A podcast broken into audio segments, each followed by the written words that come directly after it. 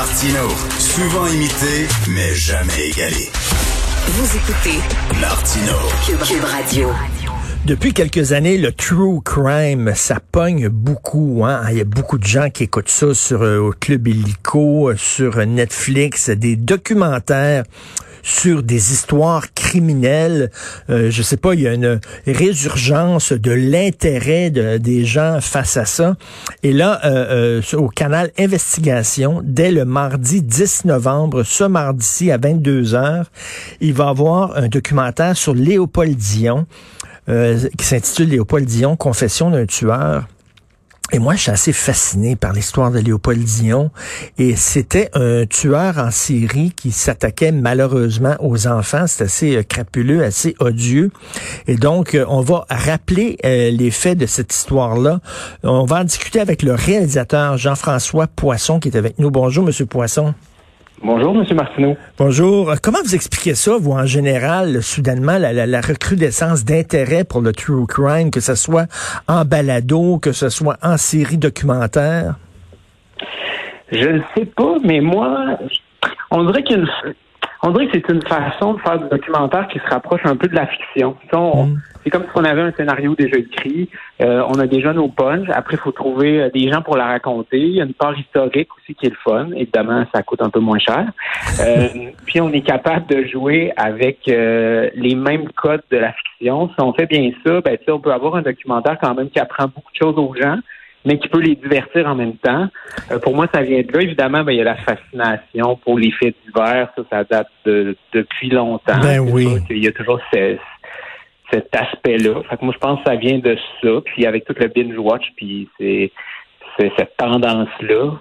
J'ai une ben, fille, moi, qui en manque pas un. Là. Dès qu'il y a un documentaire, c'est tueur en série, ma fille le regarde. D'ailleurs, je suis en train de me poser des questions. Oui. Je fais un trip autant là-dessus, mais là, je vais lui dire d'écouter ça, Léopold Dion. Pour ceux qui connaissent pas l'histoire, est-ce que vous pouvez la résumer? Oui. Léopold Dion, c'est un ben, c'est un tueur en série. on, on, dit que c'est le premier tueur en série au Québec. Après, c'est sous toute réserve, ça vient des médias, mais j'ai dit ça à, hmm. dans plusieurs endroits. Euh, ben, cet homme-là euh, a eu plusieurs démêlés avec la justice, est allé en prison, est sorti de prison, est en libération conditionnelle, et à un moment donné, à Québec, euh, en l'espace d'un mois, il y a quatre enfants qui disparaissent de la terrasse du frein. Euh, ces, enfants-là sont disparus, on ne sait pas son où. Bon, le premier disparaît, on pense que c'est un euh, on pense que c'est une simple fugue ou que peut-être qu'il s'est noyé, il n'y a pas beaucoup de bruit. Mais là, quand deux semaines après, tu as deux autres enfants du même âge, le même jour, parce que ça s'est toujours passé les disparitions dans des jours de fin de semaine. Euh, puis ensuite, un quatrième enfant, ben là, il commence à avoir une genre de panique générale, les autorités prennent ça au sérieux. Et euh, à un moment donné, il y a plusieurs indices qui mènent à la découverte d'un premier corps à Pont-Rouge, un petit village euh, en banlieue de Québec. Euh, donc là, tout porte à croire qu'il y a eu un tueur en série. Il y a, il y a des preuves qui mènent vers Léopold Dion. Il est arrêté. il fait des aveux. Mmh. Donc, il mène les policiers au, à, à, la scène de crime. Et ça, c'est des faits connus. Donc, c'est pas nécessairement des punchs. Ce qui est intéressant avec cette histoire-là, c'est tout ce qui s'est passé après, parce que c'est une histoire qui euh, va vraiment euh, toucher des enjeux sociaux qui, encore aujourd'hui, peuvent être encore pertinents. On ben, parle de euh, la peine de mort. Et Jean-François Poisson, c'est autour de quelles années, ça? C'est en 1963, pardon. Donc, ça fait très longtemps. OK. ben, très longtemps. Ça fait quand même longtemps. C'est en 1963, donc c'était une autre époque. Ça avait un bon.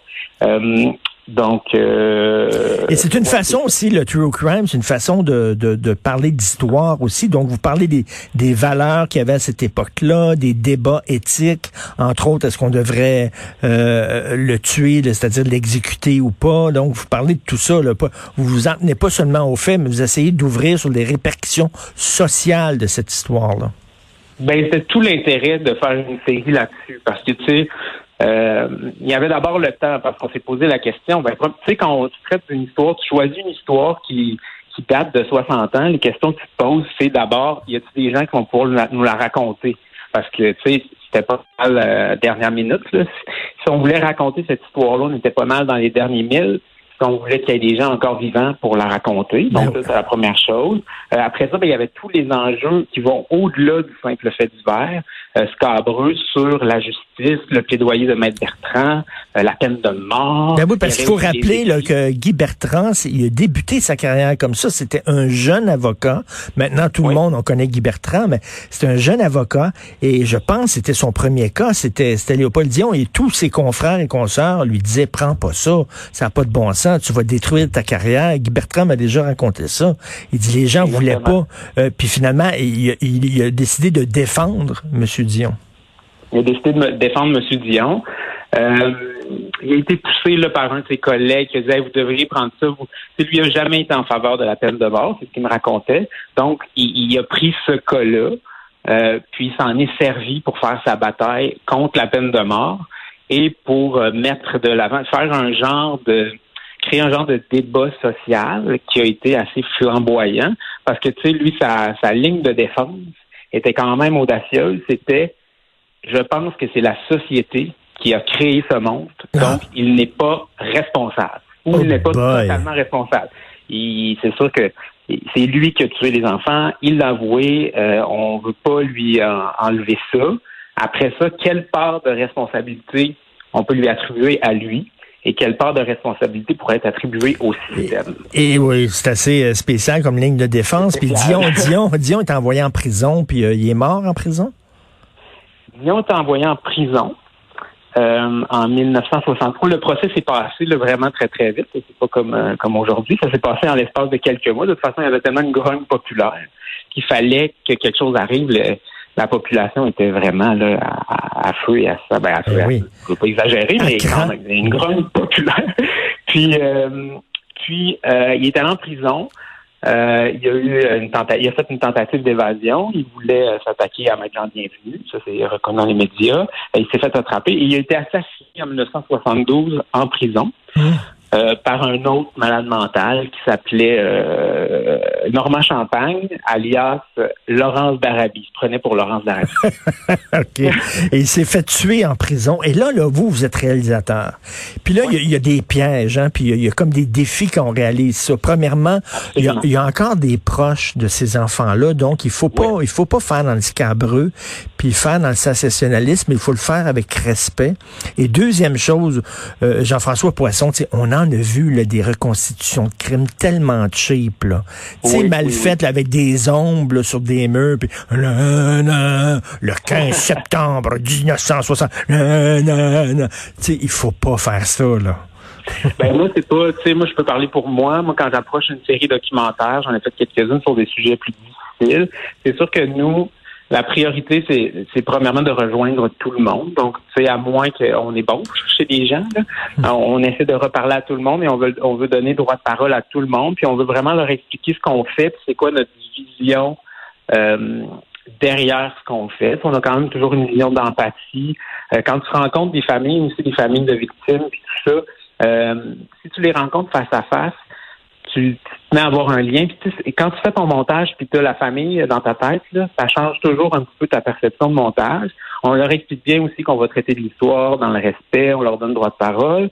Euh, on leur explique quand même aussi que c'est une série de divertissements, mais qu'on veut pas tomber dans le cabre. De toute façon, ça n'intéresse personne de savoir là, les détails Non. de ces crimes-là. Je pense Non. que c'est pas l'intérêt. Euh, des crimes d'enfants aussi, euh, c'est c'est- c'est quand même délicat. Donc, le- c'est sûr que le fait que ça fasse 60 ans, ça nous a aidé parce qu'on s'est posé la question est-ce qu'on veut vraiment traiter de ça. Hum. Euh, ensuite de ça, pour ce qui est des reconstitutions, ben moi, je, moi, je- personnellement, je suis pas fan des reconstitutions. J'essaie toujours de l'éviter en faisant plutôt de l'évocation. Ah, ben, tant mieux. De lieux, de l'éclairage. Euh, tu sais, moi, une simulation de meurtre, je pense qu'on n'a pas besoin. Je pense que c'est le non-dit, parfois, parle plus. Ben, tout à fait. Euh, Je pense tout le temps à une, une scène de Mad Max. Mad Max 2. J'avais appris ça à l'école. Euh, Il y a un enfant qui se fait frapper. On le voit pas, mais on voit le ballon passer Ah oui, dans la, dans la caméra. Et ça, c'est plus fort ben, beaucoup de plus. reconstituer quelque chose. En tout cas, à mon avis. M le maudit. Aime le maudit de Fritz Lang aussi. Là, Oui, il, il- exactement. il donne, il donne, c'est ça, on voit là, qu'il prend le, le- le- le petit garçon, puis là on voit le ballon là qui est dans la rue justement là.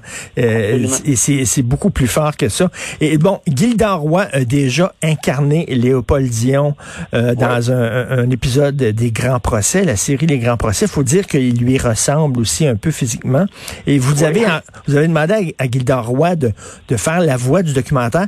Pauvre Gilda Roy, elle dit Coudon, Christy, pourquoi vous me prenez tout le temps pour euh, faire un tueur d'enfants? Pauvre Gilda. Ben, c'est venu ça de. Tu sais, quand, quand on a rencontré Maître Bertrand, parce que tu fallait faire des recherches pour savoir si on avait assez de matériel aussi pour le faire, parce qu'il il faut des archives, puis il faut aussi. euh, tu sais, quand c'est une histoire de 60 ans, puis tu vas chercher des gens pour te la raconter, euh, ces gens-là, après 60 ans, les faits exacts, là, ils s'en souviennent pas. Fait qu'il faut avoir des faits précis. Et là, le fait d'avoir cette boîte de documents nous garantissait des faits. Moi, les, les faits, je les ai. Fait que ça, c'était une chose. J'avais les faits, puis j'avais le manuscrit. Donc là, il y avait le manuscrit. Quand j'ai lu le manuscrit à mes risques et périls, Parce que lui Euh, avait écrit sa vie, là. Léopold Dion. Monsieur Dion, en prison, a écrit sa vie à la demande de Maître Bertrand et euh, du psychiatre euh, Camille Lorrain, qu'on connaît, parce que Ben c'est la oui. politique, euh, qui a, euh, il, il lui a demandé d'écrire sa vie sur papier, écrit 250 pages, où il décrivait tout pour être capable de prouver justement tout ce qu'il avait vécu dans sa jeunesse. Un enfant qui avait été agressé sexuellement par des prêtres, des prisonniers, des gardiens de prison. Tu sais, il y a pas, il y a une vie, euh, Hmm. il y a une vie quand même difficile. Puis quand ben, on a décidé d'intégrer des parties de ce texte-là pour que justement Léopold Dion devienne à sa façon un intervenant, ben, il fallait trouver une voie pour le personnifier. Puis là, je cherchais, je cherchais, puis je me disais, je veux-tu vraiment avoir un acteur random? Puis, tu sais, moi, les grands procès, je m'en souvenais, mais tu sais, j'ai 39 ans, ça fait longtemps, j'étais pas vieux, tu sais, Ben pour moi, c'était, tu sais, ça fait longtemps. Euh, mais je suis retourné le voir, puis je me suis dit, hey, mettons, c'était lui. Tu sais, pour les gens qui l'ont vu, ça fait un clin d'œil. Ah non, oui, oui. Puis lui est déjà rentré dans le personnage. Euh, donc on l'a appelé. Est-ce qu'il a hésité? Il a, il a-tu dit, oh, Il n'a pas hésité du tout. Non, il n'a pas hésité. Guy Bertrand a hésité un petit peu plus. Euh, mais Gilda Roy, il nous a dit oui tout de suite. On lui a envoyé le premier épisode. On voulait aussi lui montrer ce que c'était, c'est quoi le ton. pardon, pardon, pardon, j'ai mal compris. Guy Bertrand a hésité avant de se montrer devant un Kodak? Un petit peu. Parce Oh posait la question, c'était quoi l'intérêt? Ouais, ouais. Un, un homme flamboyant, Ben très oui. sympathique, très gentil. Un homme qui aime euh, euh, tu sais, parler, il est, il est flamboyant. Ben oui. ça, moi, pour de la TV, ça, c'est super. Il raconte, c'est un super bon raconteur. Les avocats, souvent, c'est ça. Ben. Euh, donc, pour moi, c'était payant. Donc, lui, il a hésité un peu en se demandant c'était quoi l'intérêt. On lui a expliqué, puis il nous a dit, Ah, OK, ben, je vous suis. Puis, euh, Gildor, lui, nous a dit oui tout de suite. Puis, euh, j'en étais très content parce que quand j'ai mis la voix sur la série, j'ai, vraiment pas regretté. Ça a collé. Et là, il y a combien de- de- d'épisodes à ça, cette série-là? Il va y avoir quatre épisodes sur quatre semaines à investigation et ça va euh, se retrouver à un moment donné sur, euh, sur Crave. OK, sur Crave, wow. OK, donc euh, mardi 10 novembre à partir de 22h, Léopold Dion, Exactement. Confession d'un tueur. Le sujet est sordide et odieux, mais je suis sûr que Jean-François Poisson a fait un traitement qui est, est vraiment respectueux. Merci beaucoup, puis euh, ben bonne chance, Jean-François Poisson. Merci de votre intérêt. Merci, bonne journée.